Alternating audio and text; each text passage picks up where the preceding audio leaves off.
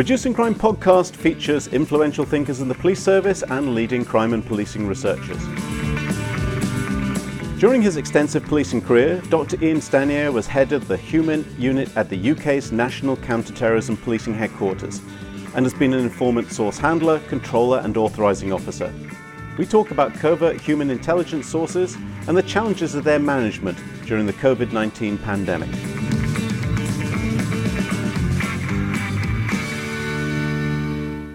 Hi, I'm your host Jerry Ratcliffe and welcome to Reducing Crime. It's time to bring the curtain down on the guest theme bit, and next month we will be back to the original theme, which was the outro to the classic British police show The Sweeney. But before wrapping it up, I thought I would leave you with the guest theme you just heard. This Antipodean police drama might just be one of the longest running police shows you never heard of. Starting in the early 1990s and running for 12 years across an incredible 510 episodes, the first season alone had 45 episodes. The series was set in a small Australian town and featured young police officers who are, according to a review in one newspaper, thrown into the deep end where they are left to sink or swim. Yeah, that sounds about right. Did you guess the show? I'll give away the answer next month. As for last month, well, if like me you're of a certain age, then that was an easy one, being the unmistakable Kojak. This month, I had a chance to catch up with an old friend who actually graduated from Hendon Police College in the same cohort as I did many moons ago. During a much more illustrious police career than I had, spanning over 30 years, Dr. Ian Stanier developed specialist intelligence in several operational areas. He was the head of the HUMINT Unit at the UK's National Counter-Terrorism Policing Headquarters and has been a covert informant source handler, controller and authorising officer. He was instrumental in the development of the UK National Intelligence Model and the College of Policing's authorised professional practice on intelligence management. Ian is chair of the National Police Chiefs Council's Intelligence Practice Research Consortium and an academic advisor on the National Crime Agency's Human Academic Hub. He retired from policing as a superintendent, and Ian is now a senior lecturer in the university system, where he runs graduate programs in covert investigation, specialist intelligence, and counterterrorism. In the following chat with Ian, we talk about a couple of his recent publications with co author Dr. Jordan Noonan, who is now a serving Metropolitan Police Officer in London himself, covert source recruitment and management, and dedicated source units, those are the groups within British policing that handle informants. He also touches on Guantanamo Bay, the East German secret police, and British spy Kim Philby. The most meaningful contribution I make to the conversation is a brief anecdote about that one time I met a bloke in the pub and a thrilling tale of finding a book in a library. Good grief. And uh, Helmut, it is nice to see you. No, it's great to see you. I mean, it's uh, going to be 32, 33 years now, isn't it? I mean, when we started. Yeah, mate, 36 years. Gosh, it is, yes. This is the part that I think is incredible is that you and I were at training school at the police academy at exactly the same time 36 years ago. And you went on to have this illustrious career as one of the leading people in the country on covert human information sources. And I fell off a mountain after 10 years and ended up an academic in the States. I mean, it's the weirdest career path for both of us, do you know what I mean? But you've done pretty well out of it, though. Well, you've got a lot more hair than I have, you bastard. oh, yeah. How, for how long? It's all starting to turn grey now, so uh, there you go. But um, it was a really great career. I mean, uh, I'm sure you enjoyed it. Was it was it Limehouse you were at? Was it H? Yep, H District in the East End of London. But, you, I mean, you went on to become superintendent? Well, I suppose if I turn the clock back a bit, when I, when I first joined, obviously I was like anybody else, uniform, patrolling, officer in, in, in West Ham in the East End on shifts. And then I moved toward crime analyst when it used to be done by police officers. My career pathways tended to follow the area of intelligence. I've been football intelligence, England football intelligence, public order intelligence, prison intelligence, handler of informants, a controller of informants. I think you're getting the message here, Jerry. I've, I've tended to stay in that, that that area. Yeah, stop being stop being a generalist and can you focus on something for your career for once, will you? So after West Midlands, what happened? After West Midlands, my final posting there was as a result of a secondment to London. So I was working at um, New Scotland Yard. Uh, I then left, tired, and I went into academia. And I run program lead for a number of terrorism and security and intelligence related courses. But I did a number of secondments. And I ended up as the head of the counter-terrorism policing HUMINT unit. Imagine we have some brand new undergraduate students listening. Explain to them what HUMINT is. In simple terms, uh, HUMINT is the intelligence that agencies collect from human beings. And now they might do that as because they're informants, or they collect that because they're they've been deployed as undercover officers. It might be that they are interacting with people who are prepared to give what was known as Queen's evidence, uh, so assisting offenders in the United States. I believe you call that cooperative witnesses. Yeah, we, we don't have a lot of Queen's evidence over here. It's not a particularly popular term. Absolutely. So, HUMINT's an important uh, intelligence collection. It's not the only one, as you know, with signal intelligence and the like, but it's a it's an important one, and it's probably one of the oldest intelligence collection disciplines that's uh, it's been around since uh, day one. And I think people underestimate it again. We get a little fixated with technology and toys and wiretaps and phones and inter- and intercepting email messages, but sometimes it just you just have to be speaking to somebody who knows villains, right? Definitely. I mean, you're right. It kind of falls in and out of favour. For example, in the, in the, United States, former CIA head uh, Admiral um, Stansfield Turner came in and moved the organisation towards technology and satellite and made significant cuts on their um, clandestine and human capability. And I think it's the same in the UK. There's been a marked decline in the number of people who were handling informants. If I put that in perspective, we're talking about uh, Roger Billingsley's research in the, in the 90s found that in 1995, there were just over 43,000 registered informants in England alone. And now we're around about two and a half thousand. Why, why is this? We've got this fantastic source. We're supposed to be more intelligence led. And yet it seems like this is just falling out of favour. There was a, a big uplift in the 90s after the Audit Commission in 1993 spoke about the need for more intelligence led policing, proactive policing. That was really a review of policing generally that said we need more intelligence on criminals and offenders. Absolutely. It was the early days of intelligence led policing, which, as you know, eventually you know, kind of culminated with the national intelligence model, you know, which you know is a UK um, business model which focuses on how we manage our intelligence better. But one of the kind of key determinants, I think, really was the fact that there was increasing concern about how we went about our business in covert investigation was human rights compliant. There were question marks over some of the issues around corruption and integrity. I mean, this has always been one of the areas of policing that's been a little bit murky. It's been a bit of a moral maze. It's almost a philosophical question, which is there's going to be intrusion around, we're, we're going to be running up against informants who are closer to that ethical line around policing, aren't they? Much more so than response policing. You know, somebody called 999 in the UK or 911 in the US, and we rock up and we try and solve their problem. This is us being much more proactive, but it also takes us closer to an ethical line. So I, I suppose that kind of sparks my question: is you know, are the benefits still outweighing the negatives in here we are in what 2021? Absolutely. I think the so-called tension has probably been overstated. The reality is that some of the human rights principles, which are universal, the kind of principle of proportionality and necessity, making sure what you do is in accordance with law, yeah, and that sense of proportionality around let's not mount a major surveillance operation against like a 13 year old burglar or a 15 year old who does a bit of shoplifting. Yeah, I mean, the shoplifting analogy is good. Actually, if a 13 year old burglar, burglar is prolific, then you know you've got to bear in mind if he's breaking into two or three houses a day, you know what harm is he causing to the rest of the community? So the age, the age issue is is not so much um, at play there. You don't think age is going to play a role in that? I just think about it from the public perception standpoint. I, I think or, are there different measures of where we would consider proportionality to kick in? you know, there's been 14 year olds who have been involved in planning to kill people. You know, remember the sort of Melbourne plot. Right. You know, there's been children acted as suicide bombers.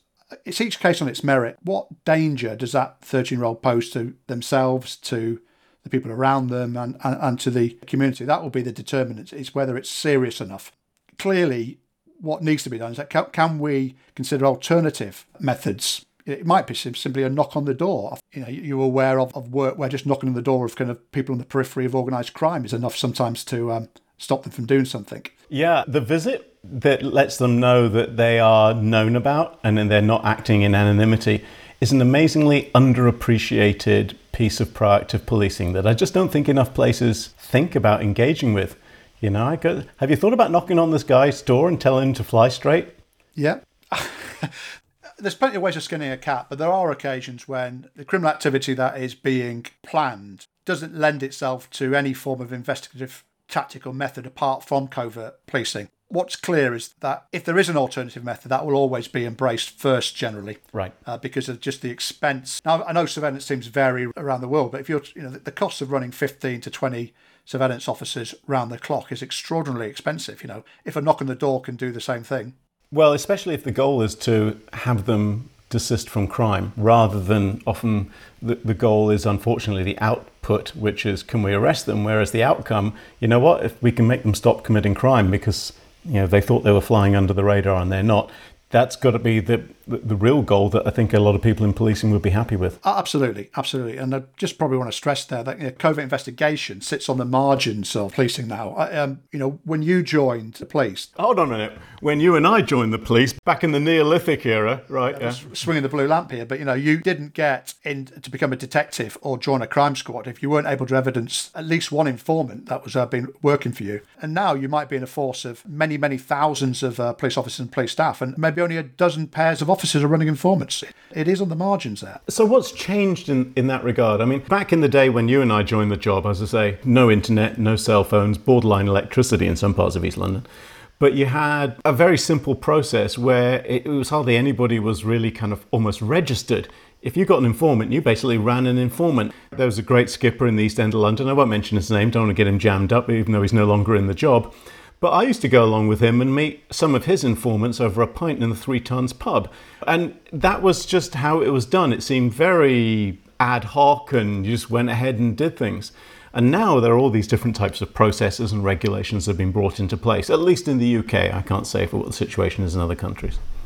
I think that I probably go against what a number of the practitioners are currently doing the role think here, but I actually think there's some scope for the running of informants outside of a dedicated source unit. I don't think we necessarily need to go back to meeting people in the pub when you can actually meet them in other locations which are, are safer and more conducive to the elicitation of intelligence. In some places in the US, there are no regulations in place for this whatsoever, but it's a very uh, structured system in the UK. So you've got dedicated source units, but there's also you've got handlers, you've got controllers, and you've got authorizing officers. This seems awfully bureaucratic. It could become bureaucratic, but there are actually there's some significant benefits that fall out of that. So what is a handler? For each informant, there will be two handlers.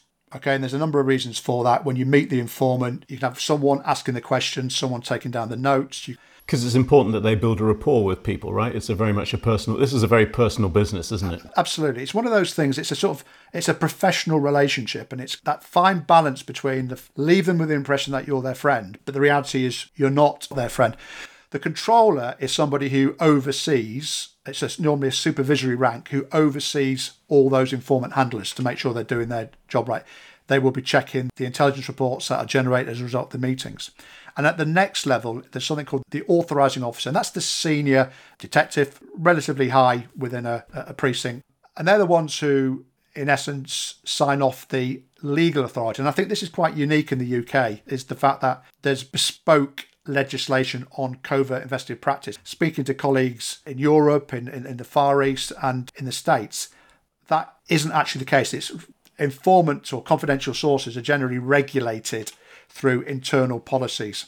Most places don't have any kind of legis or very little legislation around this whole area. So it's down to the individual department to figure out what their policies are. And when you've got, say, in the States, 18,000 departments, you can imagine the majority of them don't really have much in the way of policy around this area. Yeah. I mean, what's probably worth stressing here, what's, again, what's quite unique is the fact that our single piece of legislation, the Regulation of Investigative Powers Act, actually applies to not just law enforcement, but all public authorities. So I would have used the same legislation as MI5, MI6, GCHQ, the National Crime Agency. So what's been happening during the pandemic? I mean, you know, the work that you've written about is how informants are essential, pivotal, and vital to some areas, especially things like drug supply and domestic extremism and terrorism. I mean, these are not bullshit areas. These are areas of, you know, we could argue a borderline to some degree regional or national security. And now one of the major sources of information is drying up to some degree or is becoming a lot harder to manage because of the pandemic.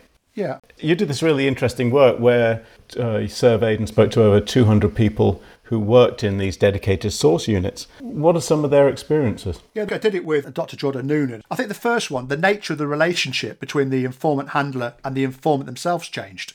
because previously the interaction was all about what intelligence could they give them. Right. But what became as important was actually how were they getting on, you know, in terms of their mental health, their well-being. You know, some of these informants, you know, the, the money they got through the provision of information was kind of important to the housekeeping, and these brought on additional pressures. Yeah, well, that's one of the things I think is really interesting is, you know, we talk how much about we want policing to be a science, but if there's one area where it's still a craft, I think it's really in this area of informant handling because now a pandemic comes along and you've got these informant handlers are really looking to get intelligence and information out of their sources but a whole piece of this now becomes, you know, you write about the importance of helping the informant's emotional survivability and their and financial support. I mean, the financial support I get, but the emotional support that really surprised me. If you don't have a relationship, I can't see that relationship lasting or being as productive as it possibly could be. So a lot of time is spent on not only developing but maintaining the relationship because if the informant is happy with their handlers, that's when you get the best productivity. It sounds very clinical, but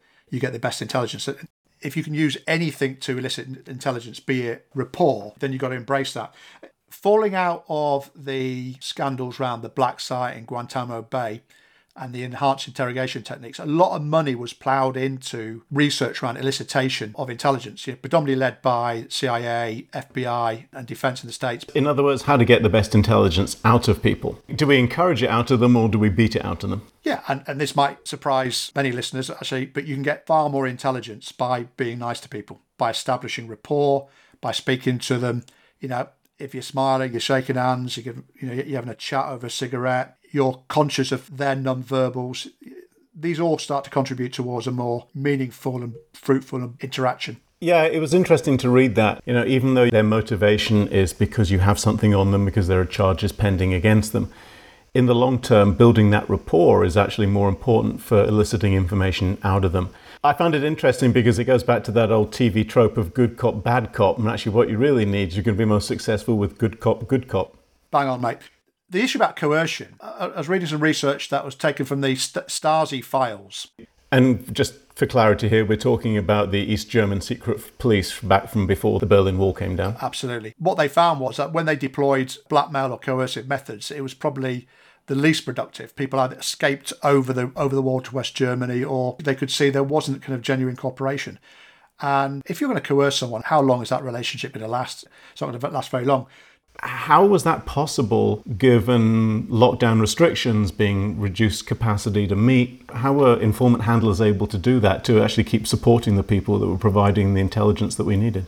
Lockdown meant those physical meetings were significantly reduced because even some of the venues that were previously used were, were closed. So there was a shift towards the use of the telephone. You could still speak to the your informant there, and there was wasn't any sort of health considerations in relation to that. I'm sure for some people that it was actually easier once they'd already had a rapport. Right, it was it was easier to sometimes just sneak away for a telephone call than to, uh, than to go for a clandestine meeting somewhere. Why go to the expense of arranging a physical meeting when actually you can ask the same questions over a telephone? It's safer and it's cheaper for all concerned. The one area which the research did flag up, which was quite interesting, was Whereas the, the rest of society ended up embracing technology, kind of the pandemic acted as an accelerator. It didn't seem to do that for the, the handling community. I've got, you know, eight year old plus parents, and they were using online shopping and using Zoom. Whereas in the informant management community, embracing of digital technology did not appear to take place. Yeah, I've even been able to video WhatsApp with my 90 year old mother, or to be more accurately, the top of her head, because she hasn't figured out where the camera is in relation to her head. But, you know, it's a, it's a conversation, right? Yeah, absolutely. So, look, and I do appreciate embracing technology isn't as simple as I've just said it there, because you can't just embrace any technology. It's got to be secure. Because the last thing you want to do is to use poor tradecraft and then leave your informant vulnerable as someone looks at their phone or their laptop and there's a sort of um, audit trail back to law enforcement. That's the last thing you want to do. So maybe that's part of the reason why it didn't move as quickly as the rest of society. One of the other things I noted from the article was that this actually provided some opportunities, which I hadn't even thought about. So I did the same thing as a bunch of people during the pandemic. It's like, all right, I'm stuck in a house on my own, and started reaching out to people that I hadn't really spoken to in a while to say, hey, touch base, how are you doing? Just to increase the kind of scope of people I was having contact with It was interesting that some of the source handlers saw that as an opportunity as well. A wonderful example of how uh, the informant handlers were ad- adapting to the situation. They said, okay, what can I do? And that might, I mean, they might have undertaken further research of some of the targets that previously been spoken to. They might have started to plan for future recruitment once the, the worst of the lockdown was lifted. I think they dusted off some of their tradecraft methodology that perhaps hasn't previously been used before, such as dead letter drops and brush contacts. What do we mean by that? Well, I think if you look at John Le Carre's Smiley's People or Tinker Tailor Soldier Spy or my favourite author of all time. So, you know, I'm not giving anything away there, just basic tradecraft that previously was used but has kind of fallen out of favour those two methods offered an opportunity to maintain communication without physically meeting. So it's worth explaining that uh, Dead Letterbox is a location where you can leave something for me and I can come past another time and pick it up, and vice versa. Explain what a brush contact is. Well, brush contact is kind of, as the name it, you transfer a message as you pass someone. Just in brief passing, as if you don't recognize each other and just slip something into their hand or their bag. Absolutely. If you look at, for example, Hanssen, the FBI by, if you look at how he was caught, you can see you can see the court papers, you can see all the dead letter drop venues, all the photographs that the FBI captured. So Robert Hanssen's a good one to actually research when you want to understand what dead drops mean. Yeah, Robert Hanssen, that whole story was featured in a movie called Breach, if I remember correctly. Right, okay, I haven't seen that. I'll have to look out for that. The ironic thing is that you know you can buy dictionaries of espionage, you can look at Wikipedia, you can you can look at spycraft on Netflix and see some extraordinary revelations. It's an area that you think is not possible to research, but it's it's kind of all out there. What's secret, Jerry, is who are you actually looking at when are you going to look at them and the specific method you're going to deploy against them? That's the thing that you know is the secret bit. The stuff around it is increasingly out there. A part of me thinks it's strange that we're to some degree moving away from the use of informants. So I'll, I'll tell you this: I was rooting around in Temple University's library back when we we got a, a robot now that goes and finds books without any kind of human involvement. But back in the day, we had old school university stacks. You know, just you used to go and walk along and desperately try and find the book. And I couldn't find the book I was looking for. And then right down at the bottom at the back, there was a sort of dusty book, and I pulled it out, but it wasn't the one I was looking for. But I flipped it open anyway, and nobody had ever taken it out. You know, it had one of those paper slips in it where you're supposed to stamp the return date. Nobody had ever taken this book out. And it was published in the 1920s by a guy called Frederick Wensley. And he joined the job and worked the same district that you and I, you know, worked out in the East End of London like you and I did. But one of the first things he was doing was on a patrol to try and catch Jack the Ripper. And he went on to become the head of detectives. And the book's called 40 Years of Scotland Yard. And he wrote this In truth, all the mechanical ingenuity in the world will never stamp the criminal out. The only real method is to employ detectives who know rogues by direct contact, know their habits, their ways of thought, their motives, and above all, know their friends and associates. In the vast majority of cases, information can only be gained in this way. And he's writing that a hundred years ago. And it seems weird that we're moving away from that.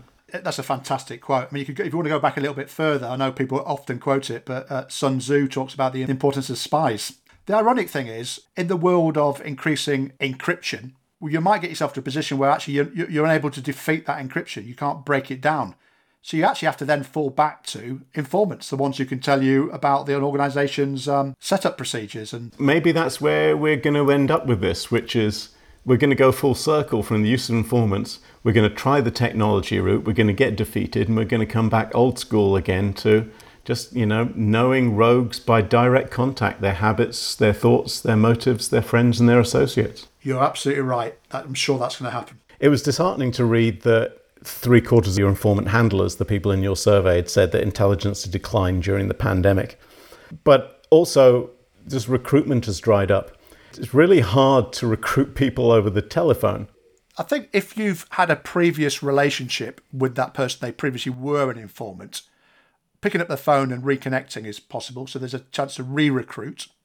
But you're right. I think, especially in the early days of the, the pandemic, most of the handlers who responded to the survey said there was an almost complete cessation. I think the learning from this pandemic in the future is actually that sort of complete cessation isn't isn't acceptable. Really, you, we've got to recognise that we still need to maintain an informant stable. It still needs to be a sort of pipeline of, of, of informants. We just need to become more creative about it. And, and it's the handlers themselves who flagged that up Does that include prison informants? Because prison informants is one of the biggest sources of reasonably good quality intelligence here in the United States. And it's one of the areas where I know that Department of Corrections in a number of states and at the federal level have been very successful in gathering intelligence because you have some leverage and you have some options and you have some capacity to provide a reward system. Is that an area that we should seek to keep maintaining when this sounds terrible when the next pandemic or equivalent comes around? Absolutely, it's a it's a critical area for many jurisdictions. I've, I've travelled and advised in you know at least a half a dozen countries about, including El Salvador, which I know that you're a, a regular visitor to. It's an important area of intelligence. Prison informants can provide information on what's happening inside the prison, so you can help maintain good order and discipline and help people rehabilitate while they're inside. Well, I think in many places like El Salvador and in many of the state prisons in the US, you can help people stay alive because internally in prisons it can be a hell of a dangerous place. Funny say that. I taught prison intelligence in San Salvador and I went visited a place. You are a braver man than I, sir. Well, during the course there was a prison riot and 31 died. 31 died. Good grief. So you, you're absolutely right. You know, I, I, remember walking through the prison and it was it just felt that actually it was the gangs in control rather than the prison staff. And that's one of the problems. If, if your intelligence system is so poor, you then have to sort of fall back on the prisoners themselves maintaining good order and discipline, which isn't it's a recipe for disaster in the long run. So you've written something really interesting on informant recruitment for CREST. That's the Centre for Research and Evidence on Security Threats, which I hadn't actually heard of before. Who are CREST? They're a body that funds research into areas around counterterrorism and security. It's one of the best websites I've ever seen in terms of academic papers. They boil it down to bite sized chunks and it's active in a whole series of areas, not just in the area of elicitation of intelligence. It's, it's all about the extreme right wing, online, and, and, and terrorism. So, what I like about this is that you and Jordan Noonan wrote a nice piece that expanded on all the different types of motivations for why somebody would become an informant for the police which I thought was really interesting because it's a much more expansive list than we've had in the past. You're right, the traditional mnemonic or framework was something called MICE, which stood for money, ideology, coercion, or ego. And these, these were the sort of main motivational hooks. Money, ideology, coercion, and ego, which are pretty much the, the only reasons that I go to work. But yeah, carry on. so now, what myself and Jordan looked at and felt, look, it's much more nuanced than that. So what we did, we looked at autobiographies by informants and those people who've run informants. We spoke to handlers. We undertook research around why people said they were helping police. And we came up with a mnemonic called fireplaces. It expands, I think, considerably why people might be motivated. So, for example, for financial reasons, ideological reasons. It might be for revenge. How can source handlers use an understanding of the motivation how can they use this better in their in their work? How can this actually be beneficial? I mean, isn't it just enough to know? Okay, they want to be an informant, so tell me what you've got. It isn't enough if you're going to run that informant effectively. You you want to retain the relationship or cessate the relationship when you think something's going on there. So, if an informant's motivation to provide information to you is to actually get himself access to the sort of questions the police are asking about his organised crime gang, you want to know that, don't you? He or she is trying to tap you for information just by listening to the sort of questions you're asking around tasking. So, what you're saying here is that one of the reasons that somebody might offer to become a criminal informant is simply to gain more intel on the police? Yeah, I mean, the informant relationship provides an opportunity for counter penetration. So, they're attempting to get into you rather than police trying to get into their organised crime gang. That's some Machiavellian shit right there, isn't it? Well, would you believe it, it happens? And there's been a number of cases where there's been a high level of volunteers walk-ins, as are known, who've um, provided great information, but that access is purely for their own purposes. As we were talking about John le Carre, one of the lesser appreciated John le Carre novels is The Russia House. And a whole key part of that centers around a list of questions that British and American intelligence have for uh, an informant and the questions themselves give away so much about what they know and what they don't know. The, the questions themselves are hugely valuable. Yeah, absolutely. And that's what we have to be kind of careful of is that it should be a one way flow of information. Well, I should have actually prefaced that with spoiler alert. I mean, if, uh, I mean, I know you like your movies. Have you have you watched uh, Zero Dark Thirty? Yes, the story of the eventual uh, demise of Osama bin Laden. Absolutely, absolutely. And, and during the uh, story, you see, based on true facts, somebody dangle themselves in front of American intelligence agencies to become an informant. Evidences the fact he's close to the Al Qaeda leadership, and what he was trying to do was to secure access. And tragically, once he got access to the base, he eventually blew himself up and killed seven members of the intelligence agencies and, and wounded many, many others. Yeah, the mnemonic provides 10 other forms of motivation. The interesting thing about this also, Jerry, is the fact that it's quite rare for an informant to have just one motivational hook. You, you might get someone who does it for the ideological reasons or moral reasons, but he also is doing it for the money. Informant's motivation changes during the nature of the relationship. So they could start by becoming an informant for adversarial reasons. Yeah, and I would tend to be probably suspicious of those reasons if you felt that there was some coercion. But then if you build a rapport with them, then their motivation changes. Is it something like that? Something like that. For example, they might provide information to get a reduced sentence. Once they've then gone to court and been given their sentence, what you find sometimes that a number of those continue in the relationship. So their original motivation, which was a reduced sentence, is spent now they're doing it because they enjoy working for you. They feel as though the provision of information is productive and they're also potentially earning money out of it. So it's the FIRE Places acronym. People might become police informants for financial, ideological, revenge purposes, excitement, uh, protection, uh, lifestyle, or to get access, which is what we were just talking about, coercion, ego, or sentence to reduce the, a sentence, as you were just saying. But the, the one that really I found a little fascinating was Walter Mitty informants. And these are people who become informants simply to fuel their, their own ego. And for anybody who doesn't know, Walter Mitty, uh, that, that comes from a, well, a book originally, I believe, or a short story, but then became a movie called The Secret Life of Walter Mitty. Do you remember the original with Danny Kaye back from the 1940s? And then it was remade as a completely different kind of film by Ben Stiller in 2013. And I, I will highlight that one only because it has a really good soundtrack but I mean, how many times have you run across people who are sort of basically selling out drug dealing networks purely for the for the Walter Mitty ego sense of being a police informant? Well, I suppose there's varying degrees. I think at one end, eh, the Walter Mitty, where they're not quite on the same planet, and you, would have to get a question whether you would be running them unless they gave you exceptional information. But there's others who quite enjoy the buzz of providing information and seeing the police response. In fact, there's a recent case, there's a Royal Commission in Victoria, in Australia, with the case of lawyer X. And in that case, there was eh, reading around it, the suggestion was that part of the reason why she was providing information. She, got a buzz out the fact there was a, an operational response. Isn't there a risk that you can run into a disproportionate operational response simply to fuel their ego? And I'm partly raising that question because we've had a few instances. Have you heard of this issue of swatting? in the United States where somebody calls in a fake incident to somebody's home claiming they see somebody with a gun or they're threatening somebody just to elicit a response from a SWAT team which has had some fatal consequences, uh, some tragic fatal consequences in a few cases. But isn't there the risk here that when ego is coming into play, that we can get a disproportionate police response because of questionable motivational methods or purposes on the part of the informant? Well, yeah, potentially. But what I would say there, Joe, the difference is, is that you're not going to get an operational response if the information is poor. No law enforcement agency would, I hope, act simply on the word of an informant. Well, we would hope, right? Fingers yeah, crossed. I, th- because, I think now this look, things have happened. Absolutely, but I think now if you're dealing with, you know, you've got workforces in the UK that are twenty percent less than they were in 2010. You, you simply don't have the resources to have a sort of scattergun. So you're seeking to corroborate and triangulate different sources to make sure, yeah, let, let's go for that one. You're absolutely right, though, Jerry, to say, yeah, we need there needs to be caution. So if someone's providing information on, on revenge, it could you could look at that two ways. You could say how can we trust someone if they're providing that information for revenge? Well, you can look at it from a perspective of if they're so determined to remove that person from the streets, if, for example, they might be someone who might be harming them or their family.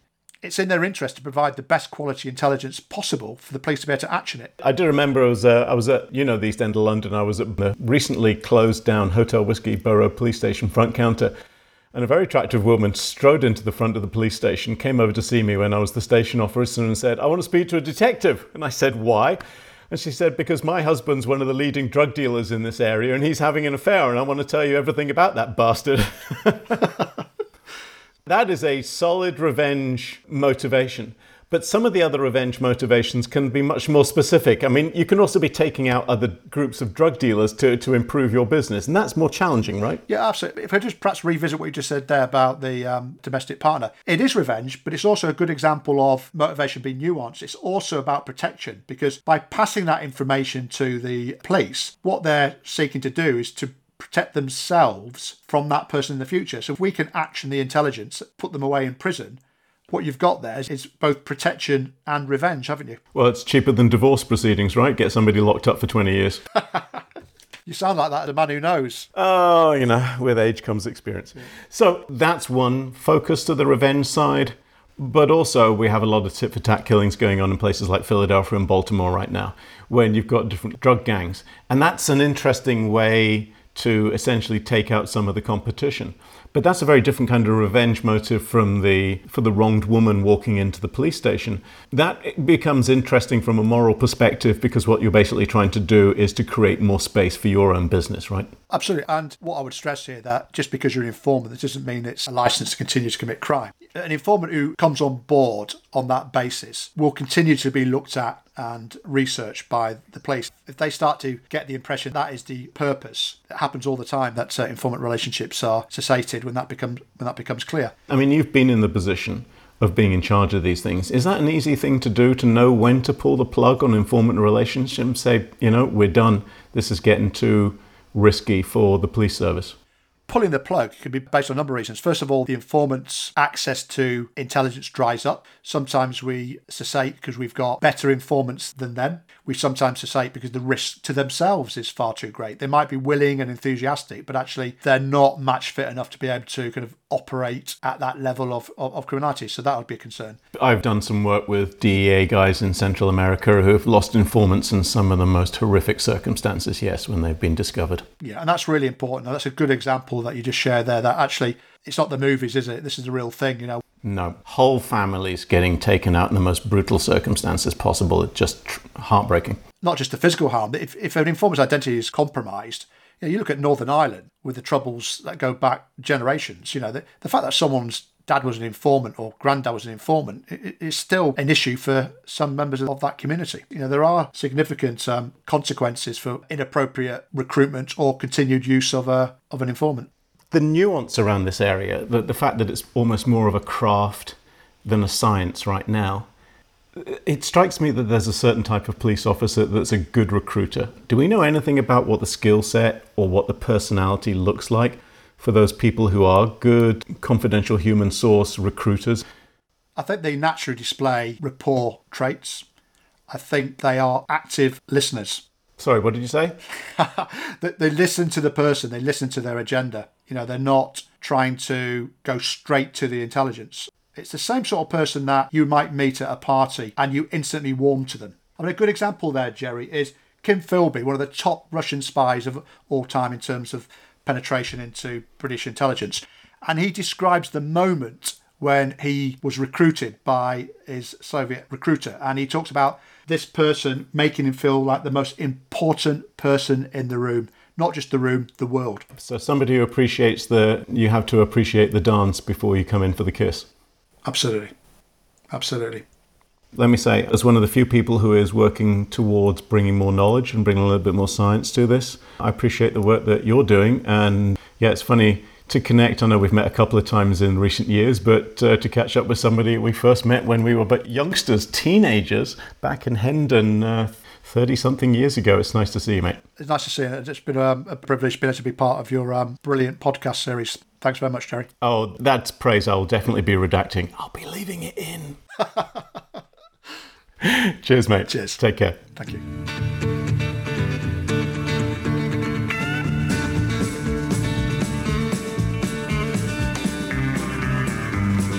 That was episode 38 of Reducing Crime, recorded online in August 2021. I'll post links to some of Ian's work on the podcast page at reducingcrime.com. There you'll also find a transcript of this and every episode. If you're planning a lecture or two around the podcast, feel free to DM me at jerry underscore ratcliffe for a free spreadsheet of multiple choice questions. Don't forget to subscribe to the podcast and follow at underscore reducing crime, don't forget the underscore, for upcoming episodes. And as usual, be safe and best of luck.